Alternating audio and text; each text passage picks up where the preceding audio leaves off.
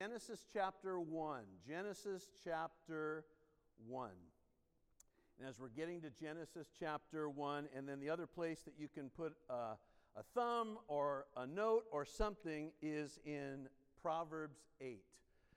Let me pray today as we get going. Father, we thank you again that even in this year we remember that we're doing things unto you. All things are unto you. We thank you for your words. They are life to us, they are health to all of our flesh. We thank you, Lord. We tune off. Sometimes our, our mind is running a thousand miles an hour. We tune that off and we focus on you today. In Jesus' name we pray. And everyone said, Amen. Let me open with this verse John chapter 16, verse 7. Jesus' words.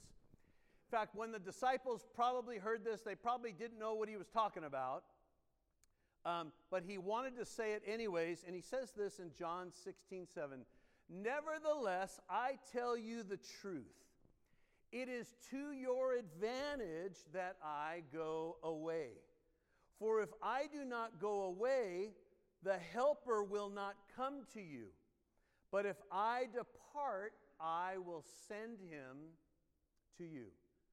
So Jesus says this Nevertheless, I tell you the truth, it's to your advantage that I go. One of the things that Jesus was saying to them that they didn't understand is he knew that God's Spirit on the inside of them would be far more powerful than him walking alongside them. That was the whole principle. My spirit is going to live with you. It's going to be more powerful than me walking alongside of you. That was a hard thing for them to, to grasp. And so I want to look today. In fact, my title today is Your Advantage, right? To Your Advantage. So uh, I finally ended up having to get a new cell phone. My ear speaker went out. So it is annoying when you're at the supermarket and your wife sends you and says, Hey, could you go get a. Um, I just missed it. What was the, that drink? The non alcoholic drink. I mean, I know, I just say that. Ginger ale. I'm sorry, I like blank, right? Can you get ginger ale? And I go, can't find ginger ale, right? Looking around the sodas, and I'm on the speaker, right? I can't find, you know, because my ear, I, I'm the guy at the supermarket that's like annoying. Okay, I can't find ginger. Where do you usually find ginger ale? Go, find somebody, they'll show you. I find, can I, can you help? I'm trying to find, I'm like, oh, I got to turn this off. It's annoying, right? No speaker. And I find the ginger ale's in the alcohol section. That's kind of odd, isn't it? Uh, anyways, so I'm on like speaker, like no speaker, can't talk. You're talking to everybody like on the speaker. And it's, it's annoying because if you're in a car with somebody or somewhere, you got to step in another room. So I get a new phone, which I didn't know the feature that it has. If you're in a car accident, it'll dial and it detects it and calls 911. Well, I had a lady in our neighborhood back out like a banshee out of her driveway, whacked right into my truck, took my tire out, and it hit me so hard that I think my steering wheel turned and I went up on the next guy's lawn. And I had a, a glass of ice, didn't move. I had a protein bar, didn't move.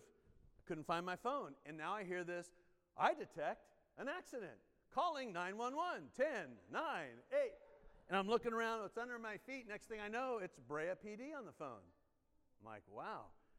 I was thinking, wouldn't that be great if we had a spiritual detector? I detected seven words you said today that you shouldn't have said, right? I detected you didn't pray today, so I want you to stop right now and pray, right? I'm going to call your mother because, no, those type of things. Well, that would be nice as a reminder, but Jesus is reminding them about the power of the inside work of the Holy Spirit when we learn to listen to his voice. So, Genesis 1, verse 1 through 3. Right, right at the beginning, we read this, and it says, In the beginning, God created the heavens and the earth. The earth was without form and void, and darkness was on the face of the deep, and the Spirit of God was hovering over the face of the waters. Then God said, Let there be light, and there was light. We've probably all read that one before, right? In the beginning. But we notice something about the work of the Spirit. What is the Spirit doing? Hovering. It may give you like an image of a helicopter, right? It's hovering over the waters. In fact, what's interesting, even the word uh, that we read about in this verse here, the Spirit of God, that word Spirit is also sometimes looked at as a wind or a breath, right? The Spirit of God hovering over the face of the waters. The Spirit of God is already in position, waiting on God to do what? Speak. Because the moment that He speaks, that's what the Holy Spirit's role is. It's the power to go and forth. So God says, say it with me, let there be light. And what happened? Light. You ever hit a switch in your house that didn't go on? Normally they do, right? Let their light goes on. Let there be light. The Bible says in Genesis, and it says it several times, then God said. And every time God said, it happened. Well, who went to work causing those things to happen? The Holy Spirit did. Six days of creation. And on the seventh, he rested. It's amazing to think of what he created in six days. And it's hard for us sometimes to get that picture. You know, we have two friends that are going through some remodel. One's doing a backyard remodel that's still into year one and it's not done permits, some contractors, supplies, right? We have another friend doing a remodel on a townhome, and they were told four to six months. Permits, supplies, subcontractors. And then I looked up the New York uh, Empire State Building, the one that we all see. They finished that in one year and 45 days. One year, I'm thinking this backyard where the pool's not even done in a year, and the pool's already there. Fact, they said if the Empire State Building was built today, it would take them over 10 years because of the planning commission, the permits, the, all of the environmental. They would never like get it done. But when God said, it was done, right? That power. What's interesting when we read about this in uh, our Bibles is we see at work God the Father, God the Son, God the Holy Spirit. Did you see Jesus in action in creation? Didn't, didn't you read what he said? Did you see that at all? Wait, where's Jesus? If we believe and know that the Bible teaches us about God the Father, God the Son, God the Holy Spirit, well, where was Jesus? Did they forget about him? No, I'm going to show you right here. So, this is what we find in, um, in uh, Proverbs chapter 8. I want to read this and then we'll back up. Proverbs 8, again, all wisdom was given into the heart of Solomon, the wisest one that ever lived outside of Jesus.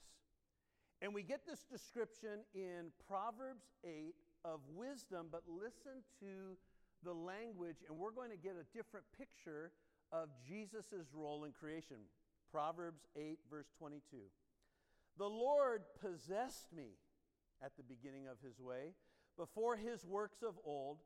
I have been established from everlasting. From the beginning, before there was ever an earth, where when there was no depth, I was brought forth, when there were no foundations abounding with water, before the mountains were settled, before the hills, I was brought forth. While as of yet he had not made the earth of the fields or the primal dust of the world, when he prepared the heavens, I was there when he drew a circle on the face of the deep, when he established the clouds above, when he strengthened the foundations of the deep, when he assigned to the sea its limits, so that the waters would not transgress his command, when he marked out the foundations of the earth, then I was beside him as a master craftsman. And I was daily his delight. Rejoicing before him, rejoicing in his inhabited world, and my delight was with the sons of men. Notice what it says right there. I was beside him as a what? Master craftsman. It's interesting that word, uh, craftsman, one of the other um, translations reads master architect. So here we see Jesus' role in creation as a craftsman, as an architect. We don't necessarily see the name Jesus in Genesis 1, But we know this God is one. And it's God the Father, God the Son, God the Holy Spirit. It's not God with three personalities. It's one God, three persons. Always at work together. Jesus, this master craft. Well, what did they call Jesus before we see in his ministry? Isn't that the carpenter's son? In fact, one of the translations calls him, that's the carpenter. That's the son of Mary. A carpenter. Interesting. Jesus is creating things out of wood, but yet he's described as the master craftsman. Genesis chapter 1, verse 26, God even lets us in on the insight of one God, three persons, when it says this And God said, Let us make man in our image, according to our likeness. Let them have dominion over the fish of the sea, over the birds of the air, over the cattle, over all the earth, over every creeping thing that creeps on the earth. Let us. Do we have that verse to put up there? Let us. We don't. Capital in your Bibles, you should see that word us is capitalized. Let us, not let me, let us. The Hebrew word is the word Elohim, which that word Elohim really means this the gods, the rulers, the divine re- representatives in sacred places. Let us, right? Let us. We see early on in Genesis 3:15 where it's mentioned that uh, in the curse that there would be one it's called the seed do we have that verse too? Uh, oh there we go. And i will put enmity between you and the woman between your seed and her seed. He shall bruise your head but you shall bruise his heel. Some of your translations depending on your bible says he'll crush his head Notice that there was already something about one coming being Jesus. That verse gets fulfilled at his death and resurrection. One is coming to crush the head. So when we read these things, when we read about God the Father, God the Son, God the Holy Spirit, you know, we use that word that's not in the Bible, it's the word Trinity. You know what other word is not in the Bible? The word rapture. Anybody heard the word rapture? You don't find that word in the Bible. The word in the Bible that we use for the word rapture is the gathering together. That's what we use. Uh, in fact, that's found in Second Thessalonians, the word rapture. You know, the other word in the Bible that's not in the Bible is the word Bible. Oh, I've been calling it Bible for 30 years. I know you've sinned and you need to repent. To, no, you don't need to, right? We know, though, that our Bible is called the Word of God, right? The sword of the Spirit, the law of God, all of those different, the commands of the Lord. But we've referred to it as our Bible, right? It's our Bible. The other word you don't find in the Bible is the word Trinity. But it was one that was chosen to give an example of one God, three persons. You know, there's an old time uh, famous hymn, right? That is using those type of things. God in three persons, blessed Trinity. Always at work, always working together. So I want to look at another verse here that uh, shows us exactly what Jesus is probably even doing today. John chapter 14, verse 3. It's interesting when the um, disciples were a little bit discouraged, but Jesus was talking to them about future things. And in John 14, 3, he says, and if I go, I go to prepare a place for you. Well, Jesus has ascended to the Father over 2,000 years ago. It must be some place that he's preparing. Think about it. If it took God six days for everything that we get to see, it's taken Jesus 2,000 years, that master craftsman, architect, and he says, I am preparing a place for you. John chapter 5, verse 30, Jesus says this. Remember, we're talking about God the Father, God the Son, God the Holy Spirit. Because you and I know this, right? If you have two people in any relationship or friendship, there's going to be trouble, right? How many of you know there can only be two people in your house? You ever get in an argument? How many of you argue with yourself when you look in the mirror? No, don't raise your hand. How many of you have three personalities? Don't say that either. How many of you know somebody that's got a few personalities? All right. Let's get back on the word. All right. John 5:30. Jesus said these words. I can of myself do nothing. Wow. I can of myself. Wait a minute. Hasn't he already turned the water to wine?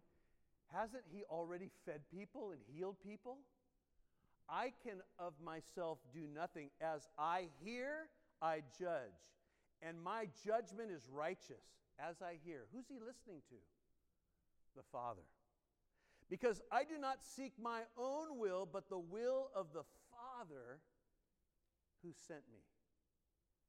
I'm doing his will. You know, we call it in people that are um, stubborn. Anybody ever call you stubborn? You know, you're a little stubborn. Well, what does that mean? That means you're kind of doing what you want to do. Right? Look at your neighbor and say, I know you're not stubborn. Some of you just looked at him and went, well, I don't know about that, right? You got to roll your eyes. Jesus did nothing on his own without what he heard from the Father.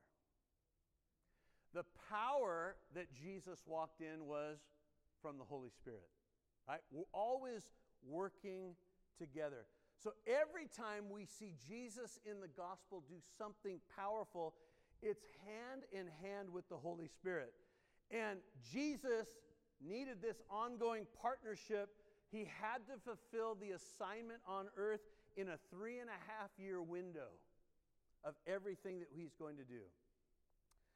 And we get this great picture. In fact, if anybody ever asks you about, they'll use that word Trinity, but we read this in Matthew chapter 3, verse 16 and 17. And it gives us this great picture of what happened. It says, when he, this talking about Jesus, when he had been baptized, Jesus came up immediately from the water. Okay, who's in the water? Jesus is in the water. And behold, the heavens were opened to him and he saw the Spirit of God descending like a dove and alighting upon him. And suddenly a voice came from heaven saying, This is my beloved Son, in whom I am well pleased. So Jesus is baptized in the water. He sees the whole, he doesn't see a dove. Many times the description is, well, it was a, it was a dove, it was a white dove know, at, like a dove descending on him as the Holy Spirit, and they heard the Father speak. Here's a great picture for us of seeing God the Father, God the Son, God the Holy Spirit. But something changed in Jesus that day when the Holy Spirit descended upon him. You go all the way back in the Old Testament and you see wherever there's power in the Old Testament, that will signify the Holy Spirit at work. Do you remember Samson? Everybody remember Samson? See, I always, I always believed that Samson wasn't a big guy. Because right there at the end, people are going to rush in and try to tackle him and take him down. And you know, big guys get away with not having to fight that much because they're just big. You don't want to take on a big guy. But a little guy, you'll take him on any time, right? Any time of the day. But when God's Spirit came upon Samson and he grabbed a jawbone of a donkey, he killed a thousand men. When we read these things, it was the power of the Holy Spirit. We read all throughout the Old Testament of the power that's taking place. The power of God being in a cloud by day for the Israelites and a fire by night, of that fire descending down so it would light up the camp. We see that example of the Red Sea being split, the Jordan River, the Battle of Jericho, where they don't even fight. All they've got to do is blow trumpets and march, and the walls of Jericho come down. That's the power that we're reading about. And there's so many examples. In fact, Jesus gives us, let me you this last one. Jesus gives us this one in Matthew 28 19. And he uses this as the command, the, what we call sometimes the Great Commission. He says, Go therefore and make disciples of all nations baptizing them in the name of me. Did he say that? No. In the name of the Father and of the Son and of the Holy Spirit. So different from our culture today. Our, our culture has really changed to showing everything about ourselves and what we're doing. If somebody shows up somewhere, somebody else shows up somewhere to show you exactly what they're doing. We call that self promotion. If you followed anything of the worship and revival taking place uh, in, at the college in Asbury, it was noted that um, many pastors were calling uh, that school and asking if they could have reserved seating for the revival. There's nobody sitting in any reserved seats, right? Everybody's like laid out on the ground, repenting and worshiping the Lord. Everything nowadays, though, tends to be self promotion. There was no self promotion. Jesus wasn't hanging banners. Come hear me speak. Jesus didn't do anything on his own, but he wanted to make sure that we remember that we're baptizing people in the name of the Father and of the Son and of the Holy Spirit. And whether in the Old Testament or New Testament, wherever we see the supernatural power, we see the Holy Spirit at work. And Jesus said, It's so important that I go because when I go, I'm going to send the Holy Spirit to you. Let me put up a last verse here Genesis chapter 1, verse 1 and 2. In the beginning, God created the heavens and the earth. Let me slow it down. The earth was without form and void, and darkness was on the face of the deep. So there was something there. It was void. There were some something deep, something of waters, but notice it was the Spirit of God hovering, waiting for the voice of the Lord. Bow your heads, if you would, with me today. When I read that verse out, I thought I wanted to close with it this way. There might be many of us that feel void, that feel darkness, that might feel a way that those words just described, but it showed us that the Spirit was hovering and waiting for God to speak. I pray today that if there's any areas in your heart, your mind, your life where you might fit in one of those categories. That you would remember that you are not alone, that God's Spirit is even hovering and waiting today.